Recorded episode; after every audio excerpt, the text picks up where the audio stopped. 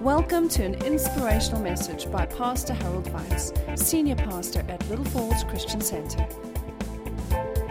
This Word of God is just such an incredible book, Lord.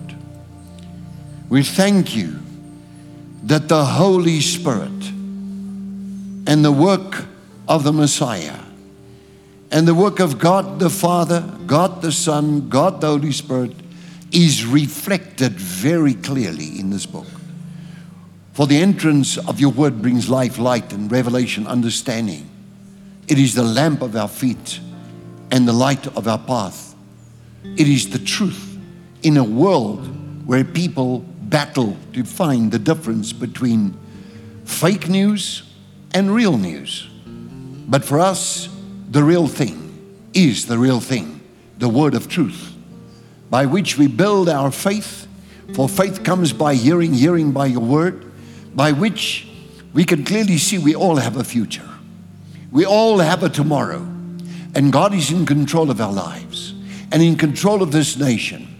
And for us remains the quest of praying for peace and peaceful transition and transitions into a new tomorrow where all the people of the nation will live, walk, and experience a better life, except the Lord returns for the church.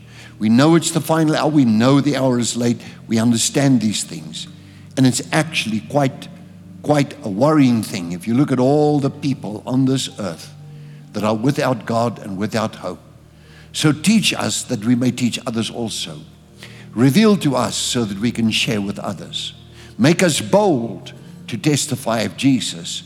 Cause us to become soul winners of the kingdom of God, expanders of God's vision for this earth. You so loved this world that you gave your only begotten Son, that whosoever believes in him shall not perish but have everlasting life. We believe in you, Jesus. We believe in God the Father. We believe in the Holy Ghost. Thank you, Lord Jesus. All God's people said, Amen. You may take your seats, give the Lord a praise offering. Amen. The church here in Little Falls never ceased to amaze me how the people, they want to know what's going on. They want to know what's going on in the world. Well, you know what? There are a couple of very good habits when you come to church. You never travel around without the sword of the Spirit. I have one here. There's another one waiting in the car, in the cubbyhole. And wherever I go, the book of the Lord goes with me. Then I've got these journals. They're used all the time. And I to write, okay, I'll tell you what, the second one, I'll use that for prophetic stuff. And then I found that was too small. So I'm going to switch to a bigger one of those. But at the same time, the notes keep being written. Now, um, the best thing that I want to perhaps first and foremost say to you is that it is very critical. I mean, it's been critical all along, but it's really very critical for the way in which you view the Bible. It's very, very important because people tend to listen to other people. I always get people saying, Well, you know, I saw this man, he had this prophetic thing to say about the Middle East. That one says something different. That one says something different. I sometimes listen to what they have to say.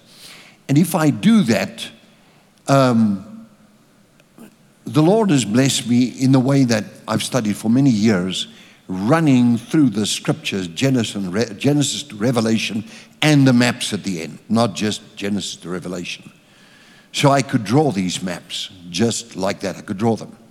So Genesis to Revelation, and then you look at that, you study the maps back again, you do it over again, uh, and then you, fo- you focus on certain very important parts of the Bible. Let's say healing, let's say the blood covenant of the Lord, let's say the role of the Holy Spirit throughout the entire history of the planet. How God created the earth and what happened, what is the plan and the purpose of God, where's, where's all of this going through, and to where are we going to? Who am I, you might say? What am I doing here, you might say? What is my reason for existence? What is the goal of my life? What is actually my tomorrow in terms of how God sees it? Because that will become what it is. Because how God sees your future, that's the real thing. I mean, like I always said, there's a good old thing in the Afrikaans says, die mens wik maar God beskik. You know, we make a plan, God determines the outcome. For us is to cooperate with God as quick as, as we possibly can, just go, cooperate with Him.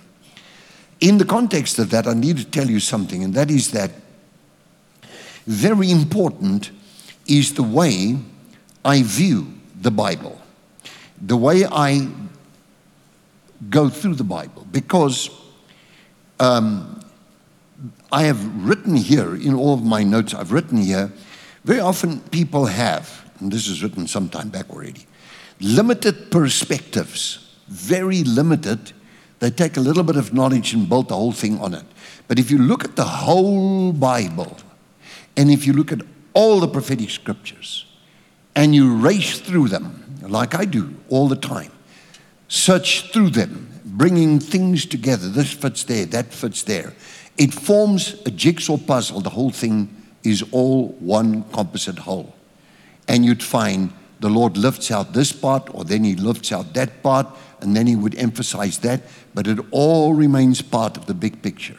So you've got to get the big picture. You've got to think the big picture so as to understand where you are, where you fit in in the time of life. Let me say also that we are, we are at a time where no man knows the hour, no man knows the day, no man even knows the moment.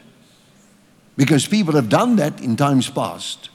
And then they say the end of the world is on such and such a day. Don't even know what the word, if you say the end of the world, what do they mean? The end of the church age? The end of the millennium? Or the end of the world? But then what happens there and how does it happen? What does the scripture say about just that? Then the new heavens and the new earth, how does that all come together? To me, it's, it's a song of beauty from beginning to end.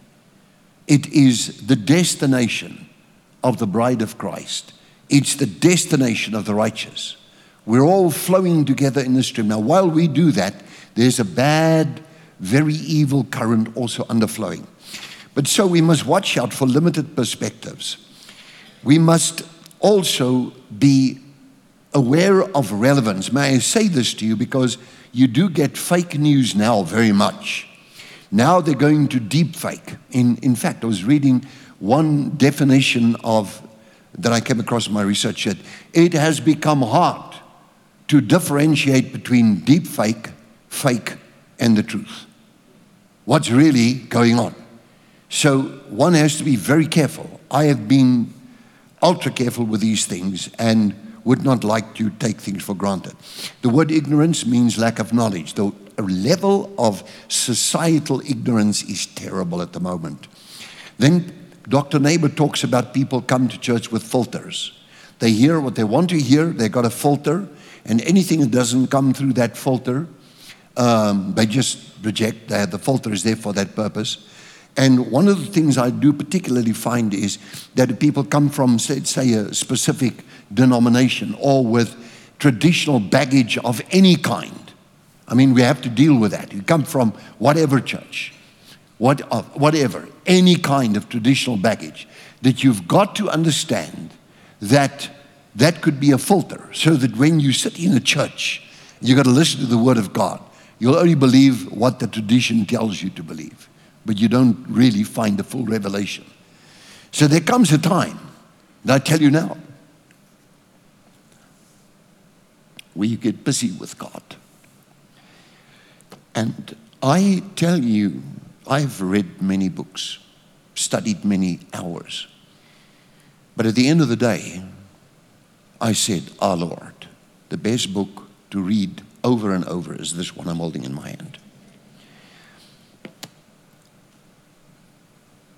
no other book, even remotely, comes close to the Word of God in its integrity, in its truth, in its value, in its life changing illumination, in its guidance, how to live, how to, to guide your path through life, and more and more. Finding everlasting life. People have prejudices. You know, they, hulle kom bevooroordeel, dis die Afrikaanse woord vir dit. Pre prejudice. You know, just I got a prejudice against, let's say, Pentecostalism, or let's say people that are of whatever kind of movement within the body of Christ. They also, the Bible says, some having twisted the word of God to their own destruction. You can very easily, and I've seen that many times, many, many times in these years, people have um, their, their twisted way. They take scriptures to make it work just for them so they can justify wrong behavior. Selective listening is a thing I've learned from wildlife. Selective listening, selective hearing, selective understanding. So I select what I want to listen to, and the rest, it's like going through radio or television stations and you select something. Okay, so there's there, all these things with willful blindness as well. People that just reject God, they are there, that's in their mindset. They do not know where they've come from, where they're going, don't know the beginning or the end or the destruction that is about to take place. The other thing that I need to say here tonight is that the Bible is amazingly trustworthy if you read it as a book and you read it again. That's why I've always said to the ministers stick with the New King James. It is our best modern day translation, if not New King James and the Old King James. Because if you take it over and over, these are the most accurate Bibles. And you listen to them over and over, they, they embed themselves somewhere in your heart so that tomorrow when you need it to help somebody else, you can. Now, um, of all the things said in the Bible, perhaps to me, the most profound, the, the most profound, are the actual words of the Messiah, Jesus. So, you know, I could have an analysis of anybody, even myself, anybody, doesn't matter who is on the planet. I can have an analysis of what that so and so has to say. But at the end of the day, the distinct words that come from the Messiah himself are the ones that are going to be performed, but for a surety. Because he watches over his word to perform it. And he speaks about that all things concerning the end of this world must feel, be fulfilled according to the scriptures, must be fulfilled according to all the prophetic scriptures. So if I look at, for example, Matthew 24 and 21, and if I look at where it says here, for there will be a great tribulation such as has not been since the beginning of the world until this time, no, nor ever shall be. And unless those days were shortened, no flesh would be saved. But for the elect's sake, those days will be shortened. So if you look at that, there is the Lord talking about a time of great trouble. As I told you this morning, and this is very important. Forgive me if I just repeat this little piece here, where you talk about, for example, Daniel chapter 12 in verse 1. It says, At that time, Michael will stand up, the great prince who stands watch over the sons of your people. There shall be a time of trouble a time of trouble, great tribulation, a time of trouble, such as never was since there was a nation, even to that time. So there comes according to Daniel 12, 1, a time of trouble such as never been. Jesus says, great tribulation. And again, the uh, book of Jeremiah, one of the major, they're major and they're minor prophets in the Bible, okay? So Jeremiah is one of the major prophets, like Isaiah is a major prophet, a prophet. And then you get like or, um, uh, Amos, Obadiah, and all those ones uh, they, they're not considered major prophets, but the major prophets, one of them is then Jeremiah. And he says, Alas, for that day is great, and so that no one is like it. Jeremiah 30 and 7. And it's the time of Jacob's trouble. Time of Jacob's trouble, but he shall be saved out of it. Okay? And uh, so if we look at what happened in Daniel 12, and there again, a time of trouble, a time of trouble. And then the Lord Jesus himself says, There's coming a time, a great tribulation, a time of great trouble, in other words, upon the earth. In the Hebrew, very important, which I want to point. This is actually the crux of a connection that's very important. Hebrew calendar 5784. I work with that and I prefer to work with the very orthodox rabbis and uh, just see what those professors are saying and the comments that they are saying because those are the ones that know both the Hebrew and the Aramaic like it was their first tongue. Some only on Aramaic. I listen to those guys to hear how they how they interpret the scriptures. Take it out there. Remember now, they've missed out on 2,000 years of church history. So you can't come out of that now you know everything. There's no way in the world. You've got to now have a period of time in which you assimilate Christianity properly and be trained in the scriptures and systematically brought back into it. But at the same time, you have on the other side the church, which missed out on what those people had to say for so many thousands of years. The Midrash, the Zohar, the Babylonian Talmud, the new uh, modern day Talmuds. There is, for example, the Dead Sea Scrolls and all the other books that are there. Some of them are on my rack at home. That I have looked at these books and I see all these things they're writing and letters and so on. So here we see the time of trouble uh, in the in the in the codal code system is the number 784 time of trouble in both Daniel and in the book of Jeremiah is like I said this morning 740 plus 2 295 plus 16 plus the total that up there gives you 784 again from Daniel 400 plus 300 plus 80 plus 4 coding according to the numerics of the letters of the pictographs or the alphabet letters 784 it's the year of 5784 5784 what does the bible code say it's the time of jacob trouble jacob's trouble which hit me very hard i must tell you because i thought lord i've always thought this already is part of the great tribulation or at least the beginning now it says the year 5784 and then it says 784, the time of Jacob's trouble. So for me, then, I, I, I, took a day or two to work through this because I work through these things. I thought, Lord, what now? And to me, it's like, okay, if that be the case, the Lord has not come, the church is not a part that we know that according to these scriptures, from corner to corner, these scriptures tell me very clearly, no matter how I access these scriptures and bring them together, it tells me that it's time now, any time, any moment. No one knows the hour for the church to depart. Also, there's a difference between the, the church, the departure of the church, and also the second advent, which is on the day of the Armageddon. The second advent is when Messiah reveals himself to the planet on the Armageddon, on the day of the Armageddon. The first time Jesus comes now for the church is called the rapture of the church. That's when we all depart.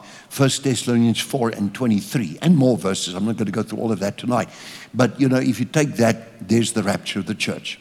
With that being said, 7, 5, 7, 8, 4, 7, 8, 4, 7, 8, 4 says time of Jacob's trouble. Now, doesn't say anymore in the codes, is coming. Time of Jacob's trouble is coming. That's a Jewish expression for the tribulation. Now it says 5784. It says time of Jacob's trouble.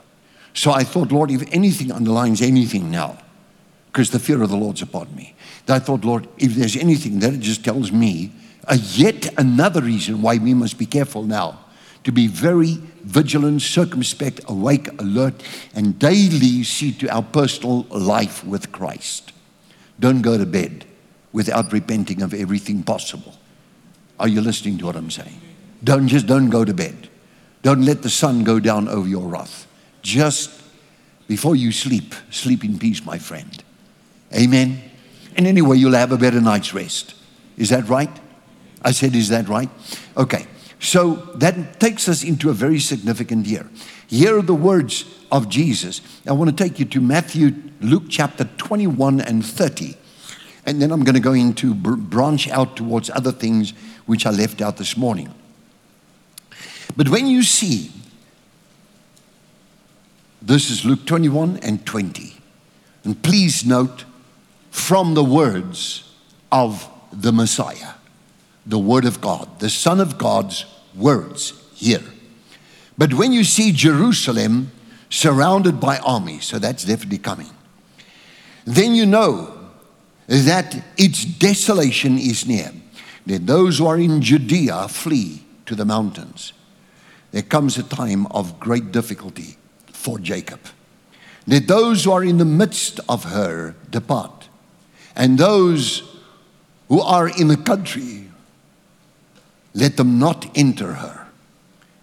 For these are the days of vengeance. All these things which are written, that they, all these things which are written, may be fulfilled. Now, those words there tells me that God didn't bring a prophecy that He's not going to fulfill. It's the word of the Messiah. He says, if it's written, then it's going to be fulfilled. But woe to those who are pregnant and those who are nursing babies in those days. There will be great distress, back to the trouble, in the land, and wrath upon the people. They will fall by the edge of the sword. By the way, the current military operation is called crossed swords, metal swords.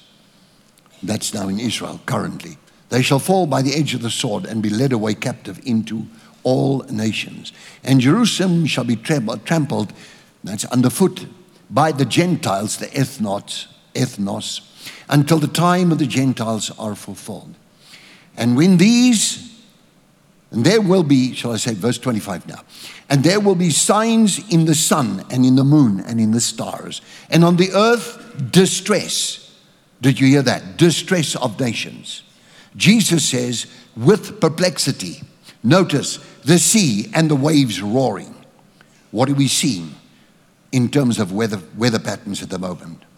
Men's hearts failing them from fear, an expectation of those things which are coming on the earth.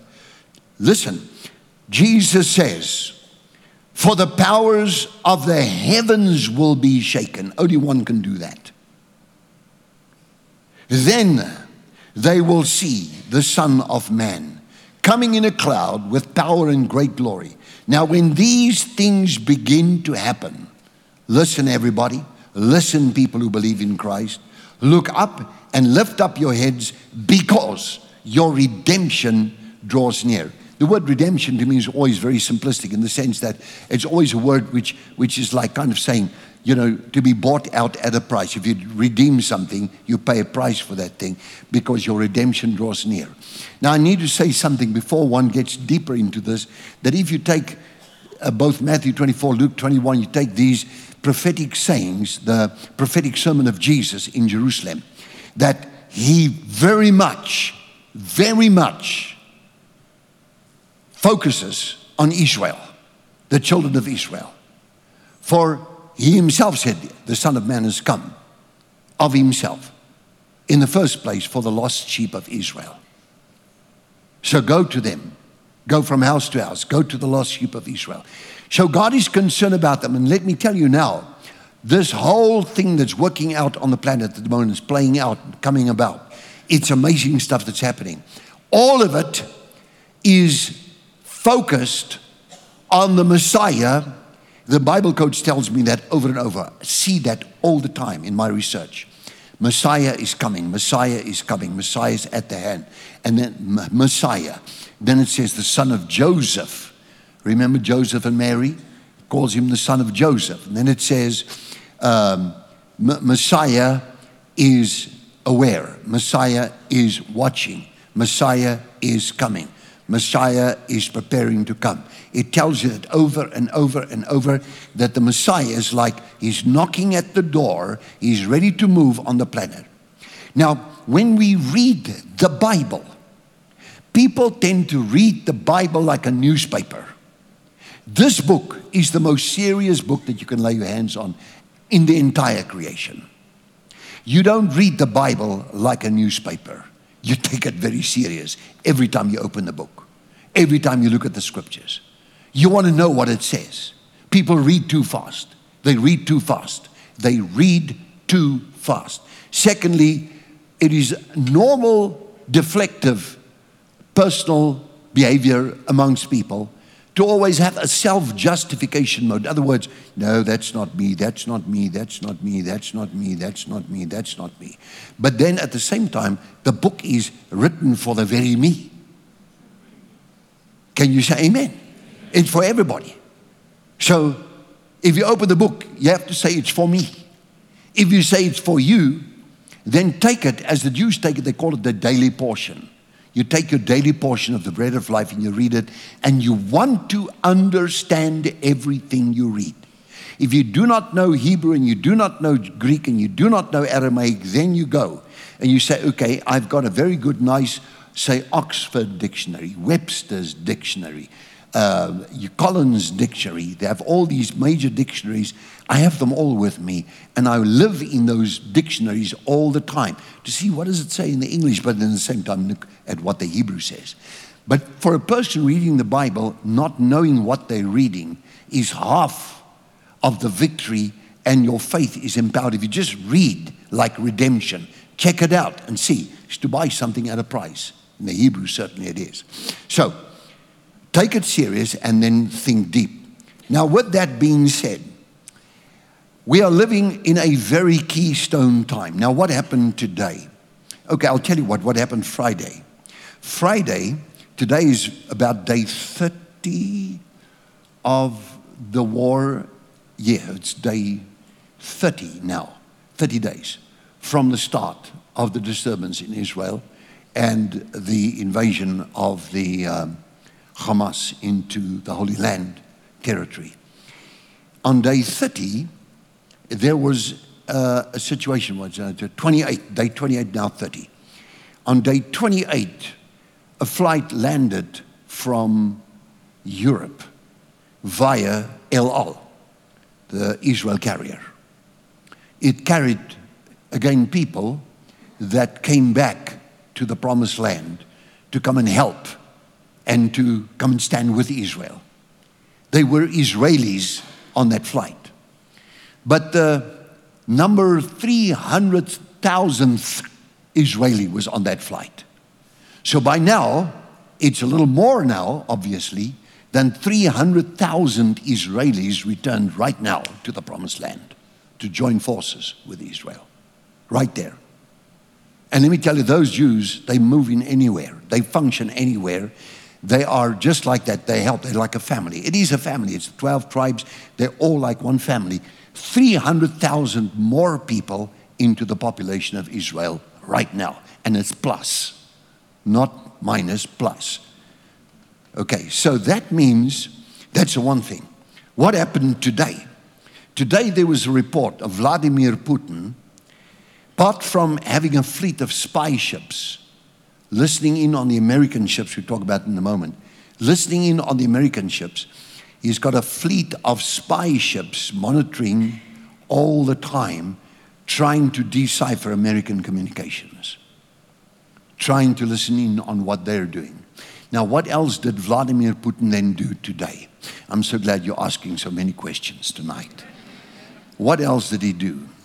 In these past two days, he sat down by a white table, round, white round table, alone in a big room, and he only had a communication device with him and he sat there and he ran the top generals in his army through a, um, what you would call a, a, a, a test run, which is of unleashing a retaliatory nuclear strike at the enemy, and we well know that they consider America to be their first enemy that there would be a mass of nuclear missiles, and he ran through the, the whole, like we had maneuvers in the early days. He ran through those maneuvers with the top generals and all the people in control of the missile batteries over and over to bring down the time to strike back fast, sitting at the control center in a white room around a table, and he sits not at the corner of the table because there are no corners to that table. He sits there close to a door and uh, with nothing else to distract on that table, and he's busy communicating with these people and says that if, in the event of, there be uh, an atomic you know, missile coming towards the United States, then in such an event, uh, we will have a mass amount of missiles instantly uh, launched. These are thermonuclear warheads. These are ICBMs, intercontinental ballistic, ballistic missiles. They fly, and some of them fly at hypersonic speed. Now, they practiced that run over and over, and once they'd finished that, and he was now happy that it's quick enough, and it's, he's like very close to that control center. And his generals have practiced a few runs, and they did a, a few you know, mock situations of missiles. When they done that, they were quite happy about it, and they said, We're ready for such an anti retaliatory strike. In the meantime, in the news of Israel today, there's one of the ministers of, uh, I think it's something like Heritage, the minister of Heritage. Israel's got a lot of heritage, heritage sites. Uh, that minister said, well, you know, we can sort that Gaza thing out very quickly, withdraw the army and just drop a nuclear bomb. They fired him. He was immediately suspended. So that minister is from the far right group politically, he was suspended.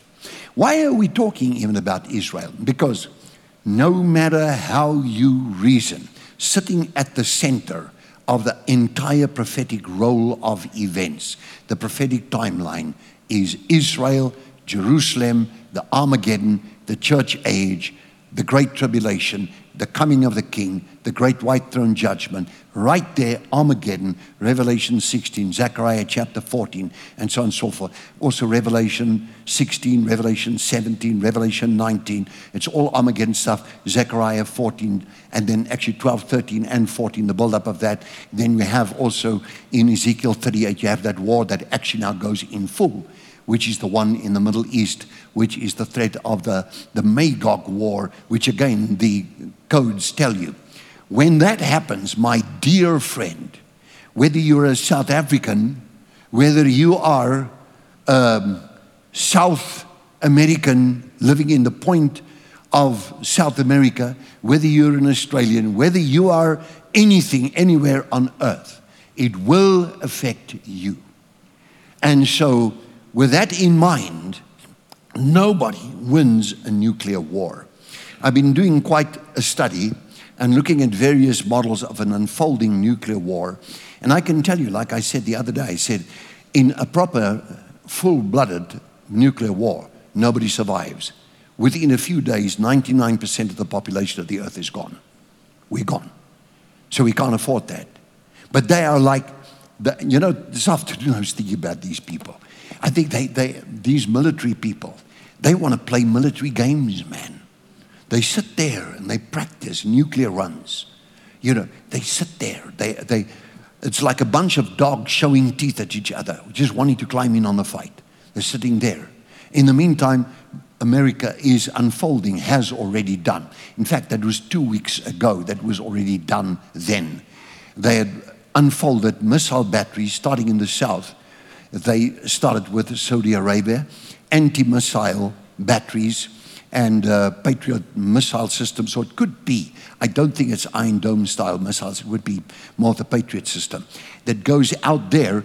They've got those missiles in Saudi Arabia. Go on. Let's make a circle together. Saudi Arabia.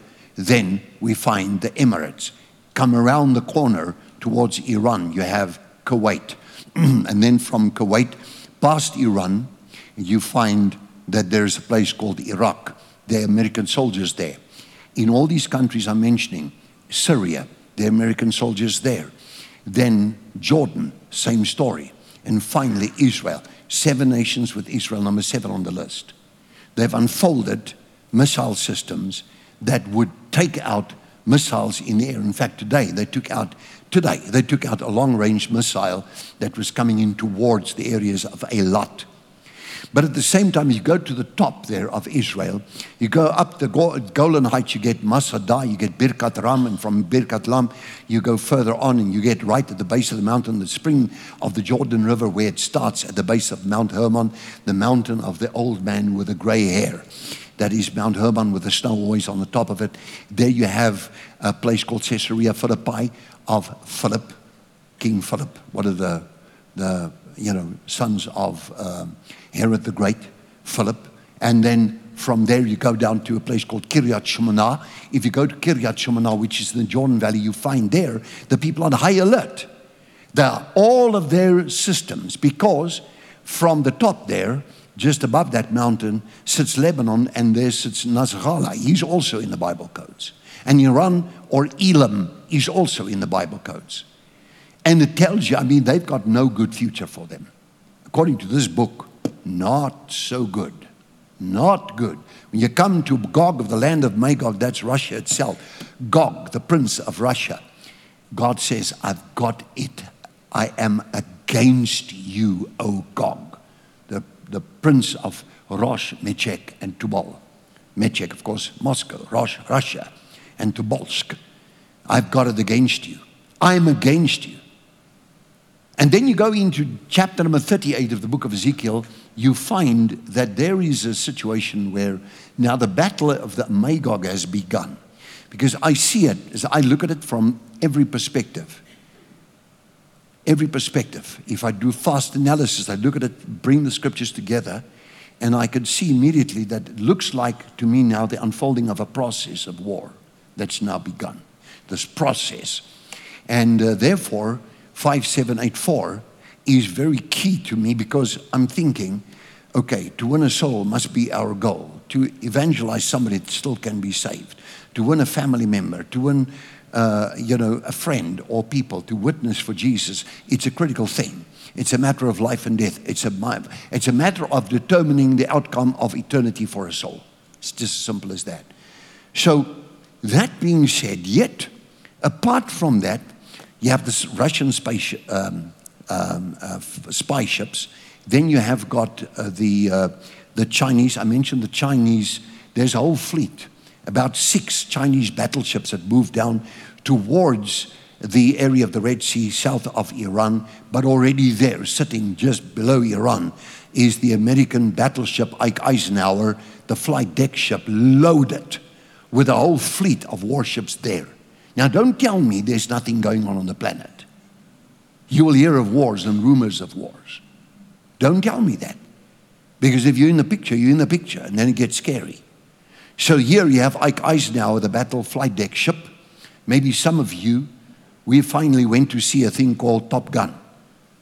And uh, you know those, those aircraft that they use and those things now they fly. Those things are serious things. Serious. They load it. They can carry those. Those those, those uh, fighters, those jet fighters, are capable of carrying nuclear warheads, missiles. And so the new developments in that region, that is just quite, quite stunning. If you look at that, what technology is being developed for their purposes. So then on this side, you've got the, the Gerald Ford uh, flight deck ship, and it's got a fleet of battleships and supply ships all the time, and they're offloading towards wherever they are busy sending missile batteries to that protects the entire oil field system of the world. See, they also have their own people stationed in various places. So you can see here the build-up. Dogs are all, you know, there's the old expression, expression in the world that says, dog fights dog blood on the teeth of each dog. It's just the old expression. Dog eating dog, dog biting dog, blood on the teeth of each dog. And so they're all growling at each other. You've got this whole area, this zone that's been sealed off by the Americans, those two battleships sitting on both sides as a deterrent so that the people of Iran or Elim, Elam, does not get it in their minds or Nasrallah to start shooting 180,000 missiles towards Israel. So, in the meantime, right across Europe today, from Germany to Switzerland, let's say Switzerland, I saw Germany, I saw France, I saw England, I saw all over Europe, they're marching, and it's the Palestinian, pro Palestinian marches going around those places. Wherever they are, they go. And they have their marches. But at the same time, there is the other part of the world that knows there is one called Jesus Christ He's the living word, and He is in control of all of this. That the scriptures might be fulfilled. Give the Lord a praise off of this one. Amen. Now, you know, there is this, this is an intriguing moment because if you say, Does the Antichrist already live? Then I would say, if you ask me just out of what do you think? Then I think the probability is higher than ever before that he's already alive. I think the probability is the highest ever because of what I see in the total span of the world and what goes on. I've left out a lot of things that I could still add in here that makes the picture even much worse of the things that is going on and what they're saying. And of course, it's interesting that, you know, one place here I see in Jewish, the Gog of the land of Magog, Jewish. From the Jewish re- research, it says Gog is from the seed of the Amalekite. Amalekite means the warlike one. Amalek was always full of war, attacked Israel on their way out of Egypt. So they say that Gog is from the seed of the Amalekite. But the Jewish saying, interesting, I find them very interesting to follow those, those Orthodox professors. They say, darkness of the night, we can take this one. Darkness of the night is the strongest just before dawn darkness reaches its maximum point just before the light begins to shine in a new day. It's very dark out there, but the next moment the light shines. And they see themselves as children of the light. In fact, on the Temple Mount, uh, no, should I say, by next to the Knesset in Jerusalem, you have the Jerusalem National Museum. Within the National Museum, there is a two stones, a white and a black stone, that face each other, and then the lid of one of the, a gigantic lid of one of the Dead Sea Scroll jars. But focus on those two white and the white and black stone. That means the battle between the sons of the light and the sons of the darkness from the days of the Essenes. Many believe that John the Baptist was raised amidst the Essenes that lived at a place called Qumran, close to the place where he preached the baptism and Jesus was baptized at Beit Avara. Avara. Uh, Beit Avara. I should say Beit Avara. That's the place of the baptism of Jesus, right across from Jericho, where they came through the Jordan River, Israel. Having said all of that, so, talking about the Antichrist. Now, where do we find the Antichrist? For example, Second Thessalonians 2. You have quite a description of the Antichrist. But moreover, if you read through the book of Daniel, then you find in the book of Daniel much information. So much so that it kind of causes me to think, man, you know, I know about the Son of God coming with the clouds, appearing before the throne of God. The whole heaven is seen there and then I see how it switches from Aramaic into, from Jewish into Aramaic in this portion and begins to describe, amazingly, the appearance of the Son of God. Then begins to talk about all sorts of things in the second half of the book of Daniel about the Antichrist. So you get quite the revelation, and chapter number 11 gives you a sequential action of what the Antichrist gets up to. But now, if he's alive, if we assume presume, maybe think, maybe dare think. The highest probability is the now. If we think he's alive, then there are things, undercurrents running in Europe, which I maybe could just mention to you for the sake of your interest. Um, as I go along, I journal things. I could just tell you, but I could just read straight off the journal here. In a city in the north, in the heart of Europe, called uh, the city of Geneva sits a several kind of buildings with several kinds of organizations. I look at the images, I have done so, of the World Health Organization,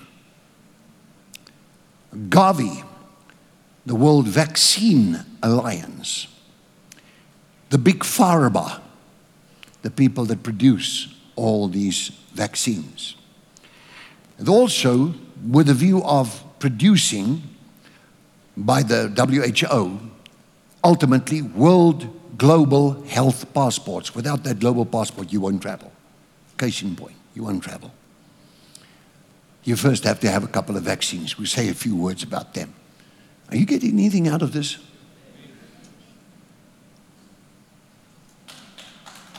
Amen. All right they are strongly in favor of global humanity injections, vaccinations. We'll take a look at that now. Then there's the very frequent expression of that we talk about vaccines as I've written it here as bioweapons, bioweapons.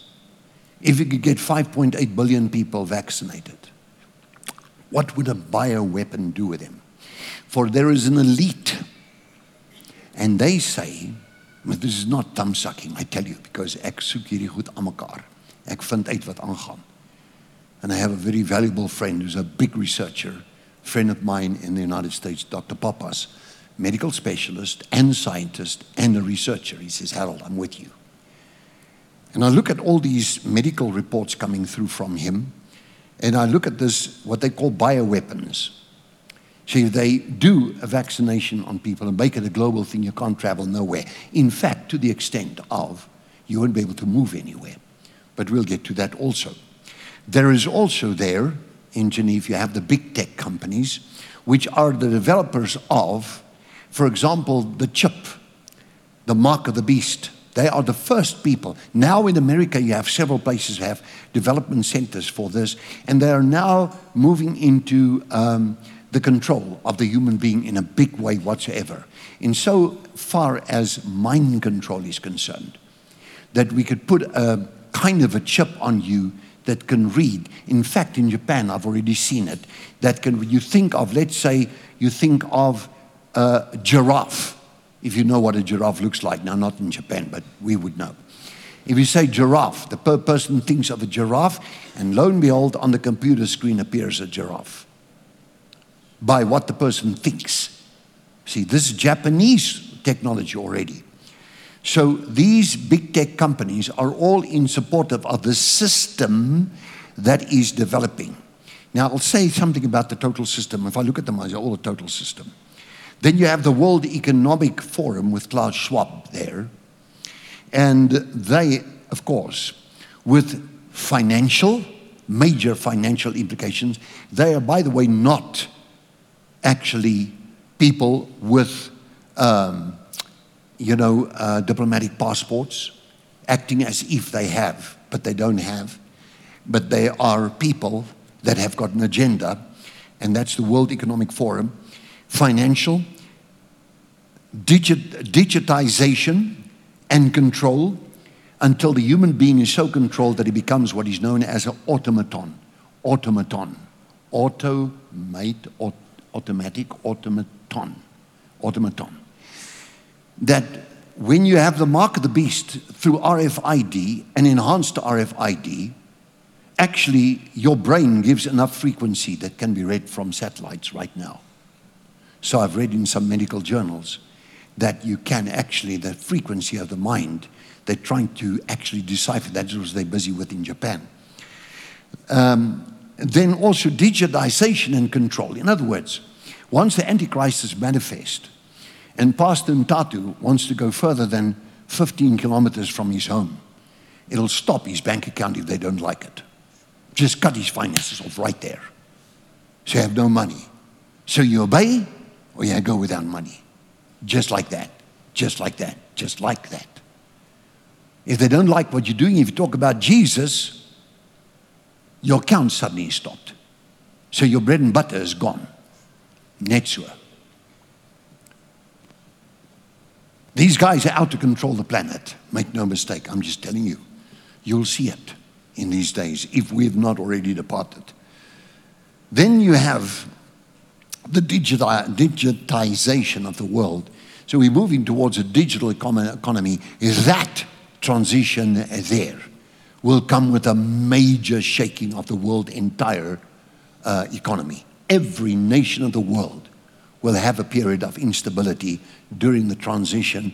They'll tell you it's nice, it's going to work, it's going to work, and then bring in the new currency, which they're working on right now. I've written here, in fact, when I researched all of this, the economic upheaval that would follow. Then there is something, I was reading an article here of. Um, a lady, and I wrote down her name somewhere in these notes. Let me just see her. Oh, yes. She's a lady, Dr. Astrid Stuckelberger. Stuckelberger. Stuckelberger. It's an umlaut on the U, Stuckelberger. Um, she's talking about these things also and about science and the mistakes made in science and saying, well, you know, science, we make mistakes, but then we recover and then. We just carry on again. Maybe get it right next time, so they just carry on. But that when you look at the package called science, and I'm not talking about any particular science, just the general statement, then you find that all the time science is in a process of change as new information comes in concerning all of creation. And um, they talk about all these things I'm talking about here. And then also with the um, United, she talks about the United Nations syndrome, the role of the United Nation, uh, United Nations in all of this. That, you know, you see those, I watched them since I was that size. They were there, you know. And I remember all of these things from many, many years ago that I can remember that happened to those people. Now, um, in the time of the Antichrist, that's moving to a most influential, she calls it the, the United Nations syndrome, when they get serious about controlling, not just sitting there and politicizing, serious about controlling the planet and its population. With that, maybe I should just bring your interest to something else here. So many things I told you I got much to say to you. Um, I might just mention to you certain terminology and special terms with specific aims, or in this case, specific groups in target. Genocide is a term referring to the intentional systematic destruction in whole or in part of an ethnical, racial, religious, or national group. In other words, if you have a genocide, it is to take out, like in in, Israel, in, in, in um, Germany under Hitler, the Jews. That's genocide. Focusing that to kill them, to take them out. Genocide. Side means to kill. Okay? Geno, from genome, to kill those. So that's, that's the whole thing you find with the Second World War. A new um, study, which I found from the University of Hawaii, uh, there's new terminology now also talking about a democide, like demographic, talking about population. Democide is the term that was coined by political scientist R.J. Rummel to describe the murder of any person or people by the governments of this world, obviously.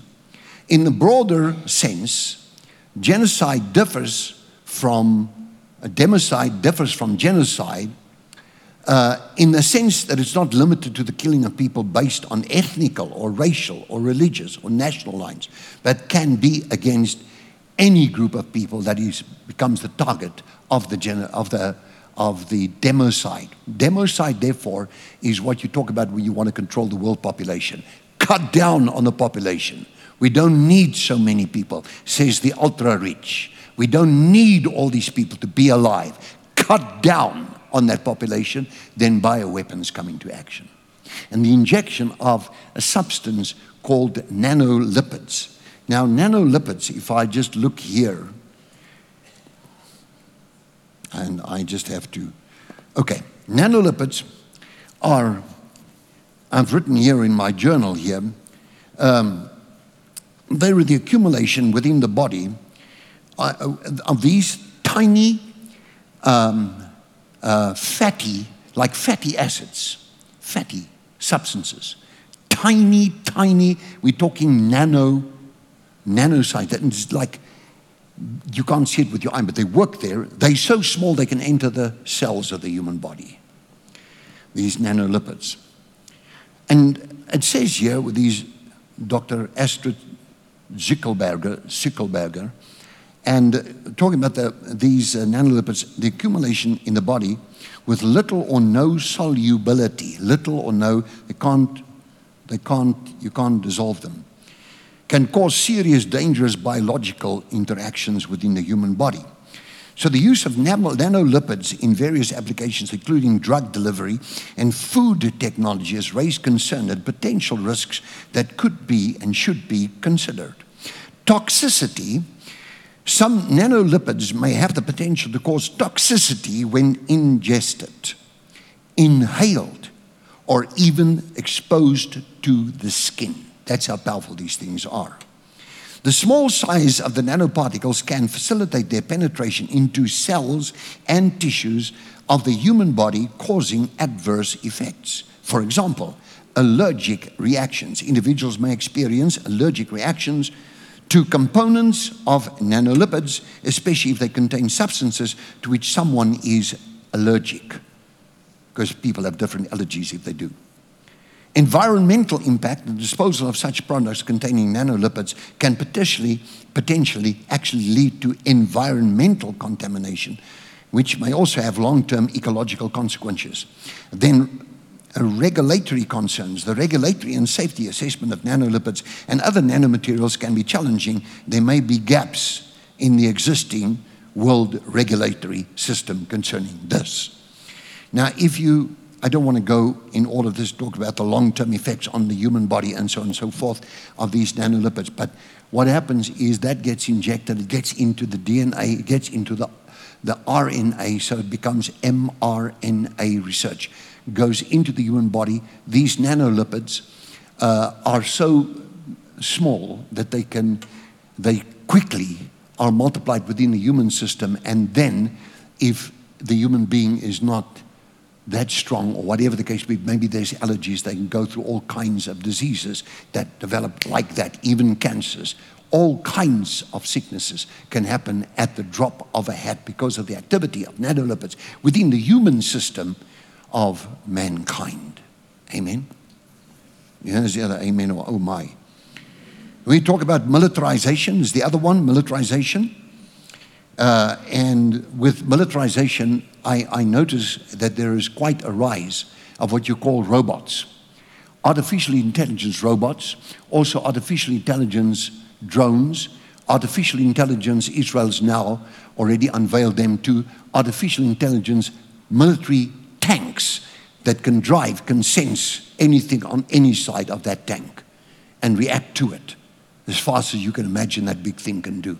Those tanks in early days, in my days, early days, uh, according to my memory, they weighed about 30 tons each. You know what 30 tons is of steel? Highly armored. So the, the artificial intelligence weaponry is obviously going to be the weaponry of the future. And who controls AI or artificial intelligence will be able to do a lot of damage on planet Earth. At this time, I noticed that um, Elon Musk has just had a talk, like today, with the uh, Prime Minister of Britain, Rishi Sunak, on the subject of the impact of artificial intelligence on the human being. But military wise, it opens a whole new scope of a lot of things because it can also react. If it finds it's being targeted by something, it can do all kinds of maneuvers to get out of the way of harm. And it's that kind of thing against that kind of thing. If it's used by, let's say, China, and if you look at Russia, what they're developing, the same thing. And so whoever's on top of that is on top of the world in terms of artificial intelligence development and uh, hypersonic missiles. The, the, the most scary thing with AI is the question of human tracking and profiling. In other words, you walk down the streets and you say, you know, there's a song, I remember the song.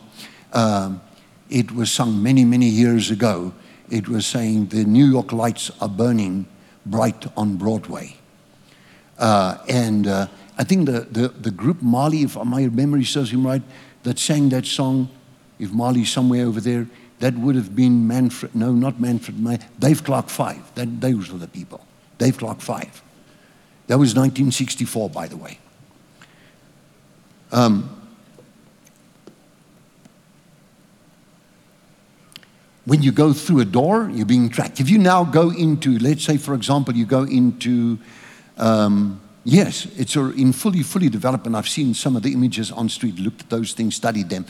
If you go, for example, into uh, the uh, Times Square, if you go to that area there and uh, you walk around there, they track you from the side of your head. They can identify who you are. Everything your face, your eyes, your pupils, everything about you, even your fingerprints go into the artificial intelligence system. It logs you in totality. It builds a profile on everybody. I have always thought, and I must say sincerely to all of you, that I've always thought that one of the most dangerous things for people to do is to get into the, uh, the social media and then, you know, spread where people hang out their washing for the public to look at it. All kinds of dirty washing.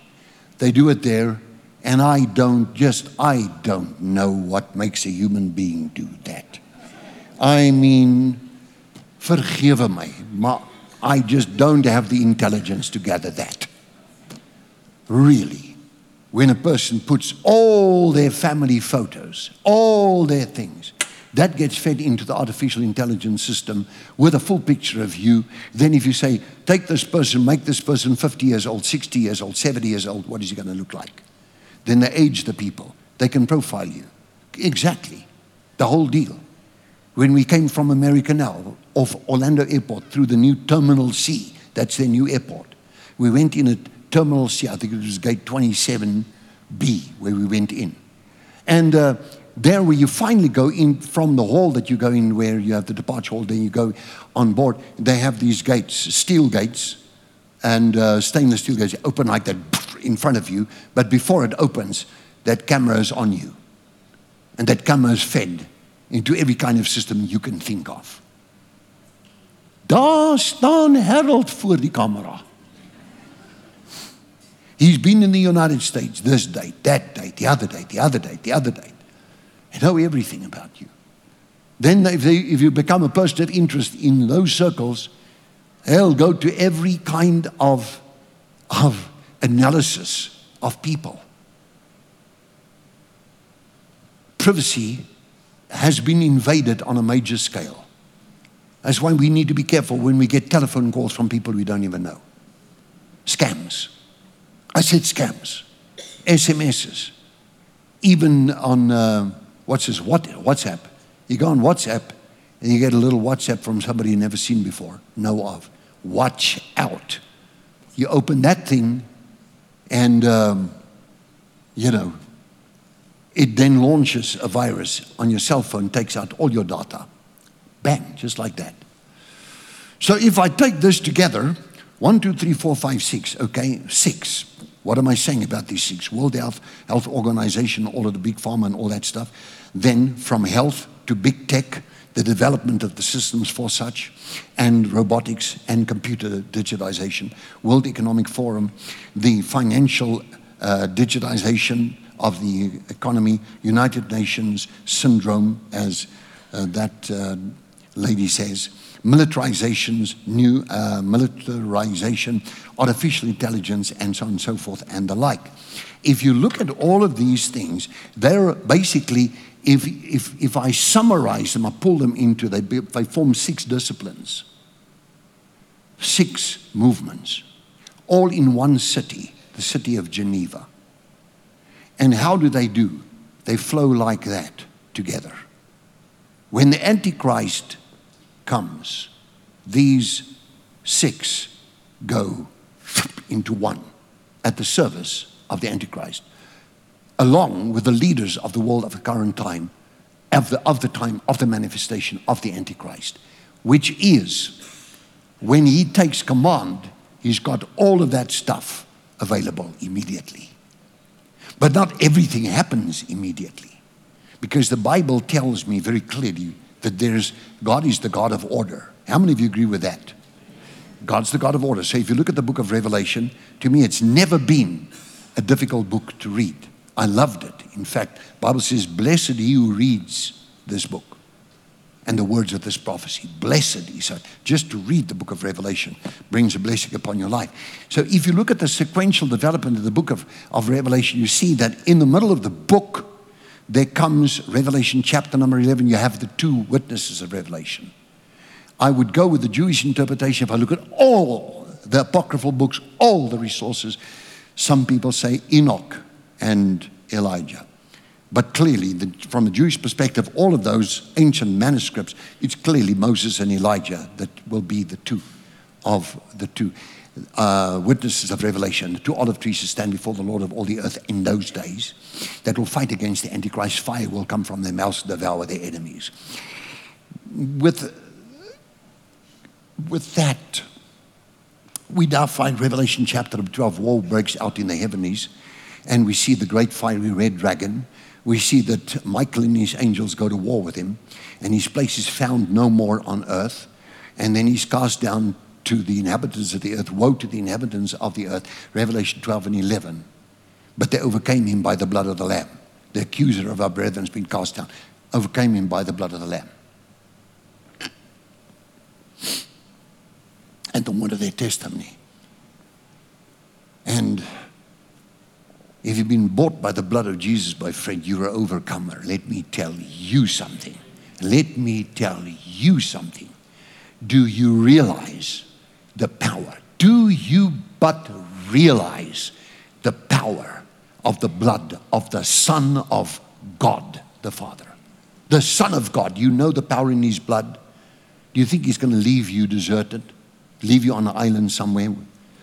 Now, all these systems disciplines come together and handed over to the Antichrist. Revelation 13, then we go to Revelation 17, verse 13. From 13, you have another chapter there in the Bible. 12, there's the war in the, in the heavens. 13, the beast comes up out of the sea. And so it goes now, now the beast is there. The battle takes place with the beast and the false prophets. You go on. If I jump forward, because of course we can go through all of that, but you will not be here tomorrow by that time.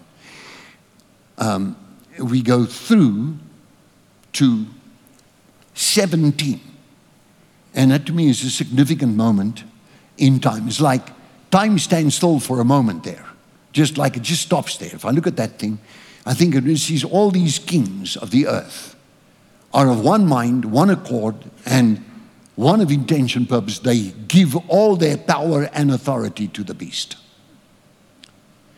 including this six tiered system which I mentioned to you. That covers just about anything in the life that we live on this earth. Just take money alone, just take your health, take all of that stuff. Digitization of currency, you can't buy, buy anything except by the mark of the beast. And if, you, if they read your mind, as I've seen them uh, in their mind reading development projects, major multi billion projects running at the moment. So you look at that, you think to yourself, okay, fine. These things must come upon the earth, as Jesus said. All these things written in the scripture, take the Bible seriously, must, seriously, must be fulfilled. Must be fulfilled. So the Lord is about to perform his word concerning Israel. When Gog of the land of Magog has finalized his plan, after all of his maneuvers and his practice runs with his nuclear missiles, always talking that language, always threatening the nuclear stuff towards the West. The West doesn't say anything about the nuclear because they're nuclear arsenals. And they say, well, we've got to do this so that we can be on a parity on a parity with the United States. In other words, that we're equal to them in strength in the event of a nuclear war. You're living in this. You're living in this time. We simply can't be ignorant about this. Every day I go through numerous Israeli newspapers. Then I go check up what these rabbis have to say and all the, the professors of the universities there.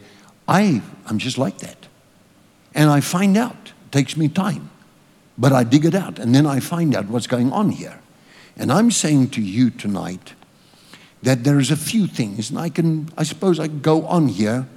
I still wanted to talk about the prophet Elijah a little bit more, but I think I must start coming to a landing here. You know. So let me stop there. But there are a few things that are, to me, very, very important in the life of believers. And that is that we live in the now. We must not be ignorant of what goes on in this planet. I cannot say that everybody has got the time to do the kind of research that I'm talking about. I'm in the position that I can, and I do. And it gathers all the time. And I can remember these things from many years now. But so the fact is, as, a, as an individual believer, blessed be the day in my life that I was born again. Blessed is the day in your life when you were born again. How many of you born again and you believe it with all of your heart? Okay? Blessed be that day for you. Because that's where you went through a life changer. Now, when you go through that life changer, the first thing that you have to do, and that is take a Bible and literally wear it out with your reading. Then take another Bible and wear it out until the picture comes clear. Because I find, I said to somebody that I find, I say to them, listen now, what you do now is this. You just take just the Magog War, just the Magog War. Now forget about all the other chapters, forget, just take this, just listen to me. Just take Ezekiel 36, 37, 38, and 39. All of them. Read them in one scot, one, one sitting. Then you read them again.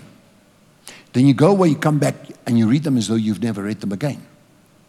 Then you play them in audio and you listen to them again. So this is how it works. When you pray over this, it's like, okay, that comes together with this, that comes together with this, that's the picture. The whole jigsaw puzzle forms a picture like that. So I was going and talking to people like that. Dr. Malebu is talking to people like that. And uh, saying it. Take these chapters, read them through. And to read them and read them again. 36, 37, 38, 39. That's like a few chapters. And just read them properly now. Think about what you're reading. Stay with the New King James, or if you need help, go to the New Amplified Bible. The new one's pretty good. But that is, it contains synonyms or definitions from the Greek and the Hebrew, which gives you a little bit of a help if you don't know the languages. Take it and read it, read it. So I say, this is what you do now. I start explaining. And halfway down my explanation, I, I realize I'm not being listened to. So I just drop it like that. It's coming, went in one ear there, went out the other ear, something else. So, what do you have to be careful of? Distractions. You can let things roll through your mind. I prefer not to. I don't want to sit there and waste my time reading and studying and feel like I've not achieved nothing in this life. There are things to focus upon, and the main thing to focus upon is the Word of God itself. And to know that Jesus Christ is Lord of your life, and to know that He's paid for you with His blood, and to know that the blessing of Abraham is upon your life, and to know that there are various precious promises of God, all fulfilled, yea and amen, through Jesus Christ concerning your life. To know that you're already victorious in the beloved to know that you, as the body of Christ, you're in Christ, hidden in God, sealed with the Holy Spirit of promise, washed in the blood of Jesus. There you are, accepted in the beloved, joint heirs with Christ. As you're crucified with Christ in the body of Christ, the Bible says you live no more, but Christ lives in you. You live no more. I live no more. Galatians 2.20, Galatians 6.14. But Christ lives in me. You understand that. Paul says, therefore, reckon yourselves dead to sin, but alive to God. So what must I do? Reckon myself dead to sin. I'm not walking around with a guilty conscience. Last week I, you know, used a wrong word or I said something I shouldn't have said or I lost my temper or I, te- temper or I shout and I, you know, cussed or whatever. God forbid. Got out of control. You don't think that way. You don't walk shackled by heavy burdens beneath the load of sin and shame. He touched me and set me free. I said, set me free. Therefore, 2 Corinthians 5 17, any man be in Christ. He is a new creature. A what? A new creature. Behold, all things have passed away. Behold, all things are made new. Any man be in Christ. This blows out of the boat all those doctrines that I had to study at university. You know, when I did, go through the theories of Jung, Pavlov, Skinner, Horney, and all these guys, Freud, and you listen to the Freudian school and Skinner and what these people had to say about man. And then you read the Bible. And then you find, behold, ecce homo, the man, Jesus Christ.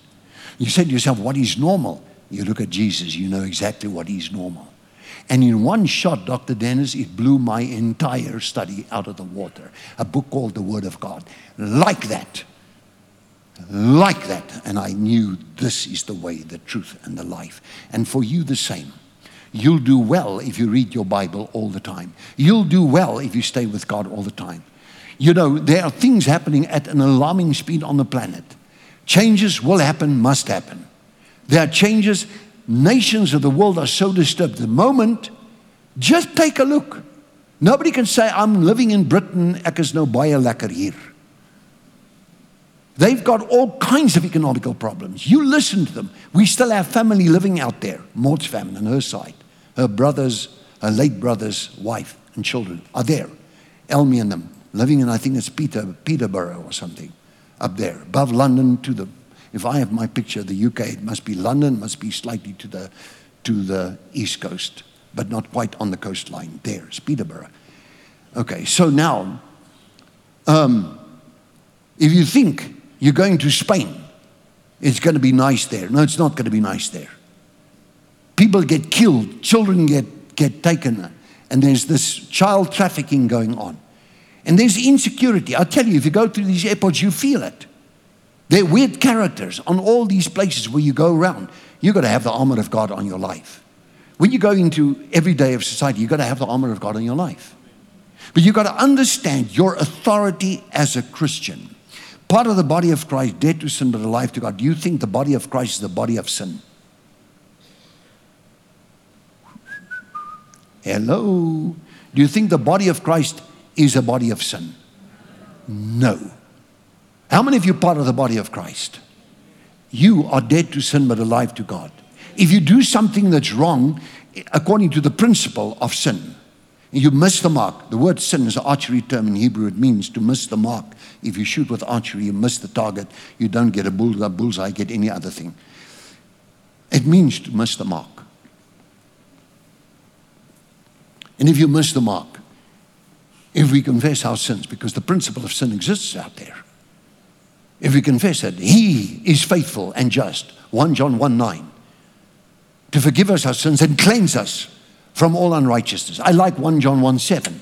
If we walk in the light as He is in the light, He's the light of the world. We have fellowship with one another, joint sharing.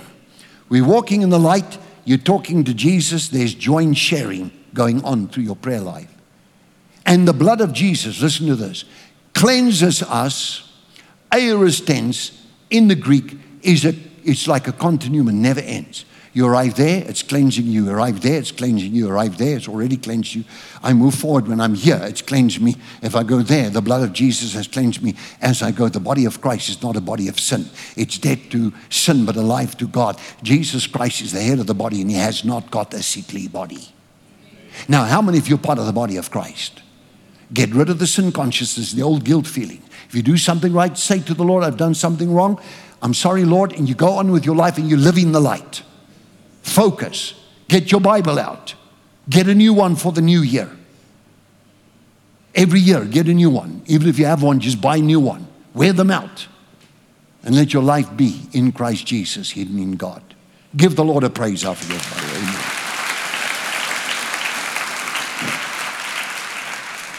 Amen. Okay. Well, you've got some stuff to work on and work through. If you've taken notes, you would have. And uh, I see people here. Shame jy weet, as ek na die goed kyk. It really it really bothers me. Here's uh, I see this Alex Kretschmar. Not in the service, but Alex is 16 years old. And he broke his his she she it's a girl broke her back horse riding. Prayer for healing. You need to lay hands on this. Two of my grandchildren do horse riding. And it's just, and one of them fell the other day. A horse is a thing. Last time, now you may not laugh, okay? You may not laugh. Last time I got on a horse, I fell off. The stupid thing jumped over like a sewer sloot. and jumped and sort of went that way, and I went that way, and I thought, where's the horse? Then I found out about the law of gravity. And I decided there shall be no more horse riding in this here life. Case in point. Beautiful animals. I love horses, but I shall not ascend to that one. Amen. Well, this little girl, Alex, you agree with me in Jesus' name that she is touched by God and healed. Simple as that. Give the Lord a praise up. Thank you, Jesus. There is one also with diabetes, diabetes 1, whatever that is, Dr. Dennis. What is diabetes 1? Is it very intense? It's what? Insulin dependent, Insulin dependent, he says. Uncontrolled, need work. Leonie Meyer. Where's Leonie Meyer? You will find work before the end of this year. God will bless you now. You hear me?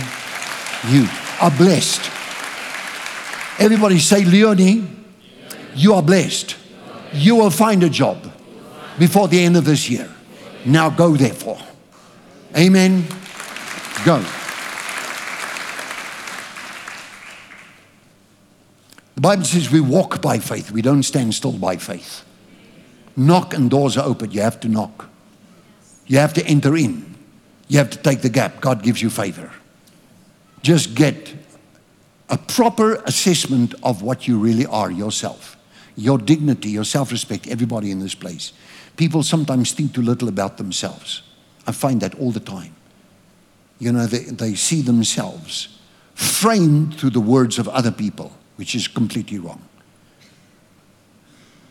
Paul says, some having compared themselves with others, which is unwise. Then he says, For me, it's therefore a small thing that I should be judged by any man. He who judges me is the Lord. Let's not think of ourselves less than what God has created us as human beings in his image and likeness. Okay, that was that one. And then you have Welma, Velma, Afrikaans, Adendorf, Helga Skutte, and uh, uh, have kidney failure. They're waiting for kidney donors. I don't know if these people are they here. I don't see.